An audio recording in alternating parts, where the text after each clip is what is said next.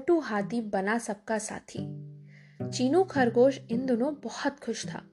होली आने में कुछ ही दिन रह गए थे। वो हमेशा ही होली के त्योहार को अपने परिवार और दोस्तों के साथ बहुत धूमधाम से मनाता था। चीनू नंदनवन की जान था। वो बहुत ही मददगार, होशियार और समझदार था। पढ़ाई के साथ साथ सब गतिविधियों में आगे रहता था। मीनू चिड़िया, सुंदरी मोरनी, कालू कौआ लंपू लोमड़ी, मोटू हाथी सब उसके बहुत अच्छे दोस्त थे। होली के दिन सारे मित्र नंदनवन के बड़े पार्क में इकट्ठे होते और एक दूसरे को मिठाई खिलाकर रंगों से होली खेलते थे। एक दिन शीनू खरगोश होली के योजना बनाने के लिए मोटू हाथी के पास गया। मोटू हाथी ने उसे देखकर जल्द ही अपने सामान इधर उधर कर दिया। चीनू ने मोटू हाथी को कुछ छिपाते हुए देख लिया था, लेकिन वो कुछ नहीं कहा। दोनों हाथ यो, दोनों होली की योजनाएँ बनाते रहे। कुछ ही देर में मोटू हाथी की मम्मी मिंटू हथनी दोनों के लिए चाय और नाश्ता लेकर आई। सभी मिलकर नाश्ता करने लगे। अचानक मोटू हाथी के कपड़े पर चाय गिर गई। वो कपड़े बदलने के लिए बाथरूम में गया। तभी चीनू खरगोश ने मिंटू हथनी को परेशान देखा। उसने उनकी परेशानी पूछी। सारी बातें जानकर चीनू दंग रह गया। फिर उसने कुछ सोचा। मन ही मन एक योजना बनाई और मिंटू हथनी की अब को योजना बताई। चीनू की योजना को सुनकर मिंटू हथनी के चेहरे पर तनाव की लकीरें कम हो गईं। उसने मुस्कुराकर चीनू को धन्यवाद दिया। होली के दिन सभी के घरों में मीठे मीठे और खुशबूदार पकवानों की सुगंध आ रही थी। सभी दोस्तों ने पहले पेट पूजा करने का निर्णय लिया था और उसके बाद रंगों और पिचकारी से होली खेलने का। पार्क में सुबह सुबह सभी होली मिलन के समारोह के लिए मिलने के लिए मिले। कुछ ही देर में तैयारियाँ हो गईं। सभी घरों से पक... थालियों में सजकर पार्क में लग गए। पूरे जंगल के पशु पक्षियों ने मिलकर दावत उड़ाई और भेदभाव भूलकर एक दूसरे से गले लगे सभी के चेहरे पर प्रसन्नता झलक रही थी। पर मोन्टू हाथी कुछ विशेष ही प्रसन्न था। उसका खाने से ज़्यादा रंगों से होली खेलने पर लगा हुआ था। वो बार बार यही कह रहा था, यार जल्दी करो, अगर खाने में इतनी देर लगाओगे तो होली कब खेलेंगे?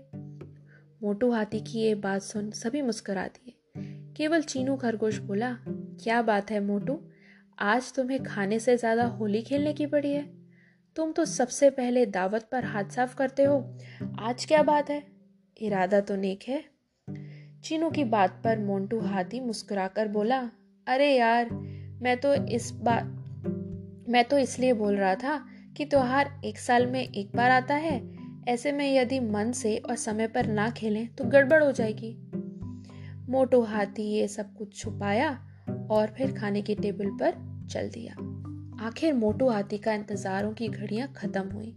सभी अपनी अपनी पिचकारी और रंग लेकर एक दूसरे पर रंग बरसाने लगे। पूरा नंदनवन रंगों की महक और गुलाल से रंगीन हो गया। मोटू हाथी दौड़कर पार्क के कोने में गया और वहाँ से रंगों की अपनी सूड़ में भर कर लाया और सब पर उखेड़ दिया।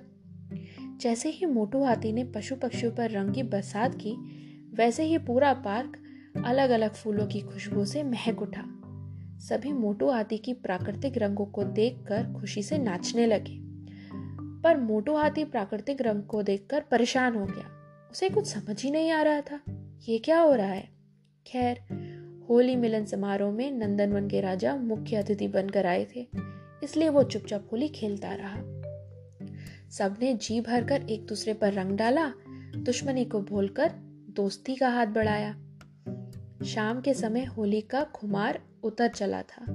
सभी अपने अपने घरों में रंग बिरंगे कपड़ों को उतार कर नहाकर, आराम कर रहे थे।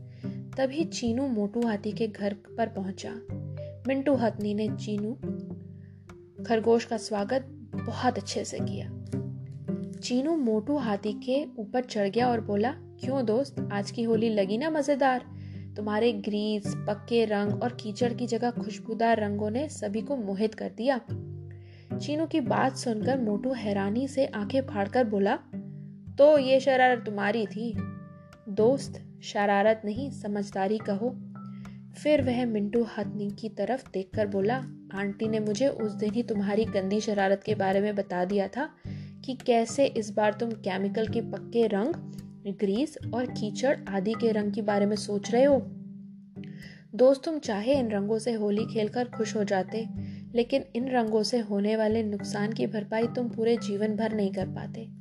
तुम्हें पता है केमिकल से मिलाकर बने हुए पक्के रंग त्वचा में कैंसर और चमड़ी की बीमारियाँ लाता है। आँख, नाक, कान में जाने पर इन रंगों के आँखें आ जाती हैं और नाक, कान, मुँह के द्वारा ये हमारे शरीर की अंदरूनी हिस्सों को चोट पहुंचाता है। यहाँ तक कि कभी कभी ये मौत का कारण भी बन जाता है। ये सुनकर मोटो हाथी दंग रह गया और बोला, मैंने तो ये सोचा भी नहीं था कि इस मामूली के रंगों के द्वारा मेरे दोस्तों को इतना भारी नुकसान पहुँच सकता था।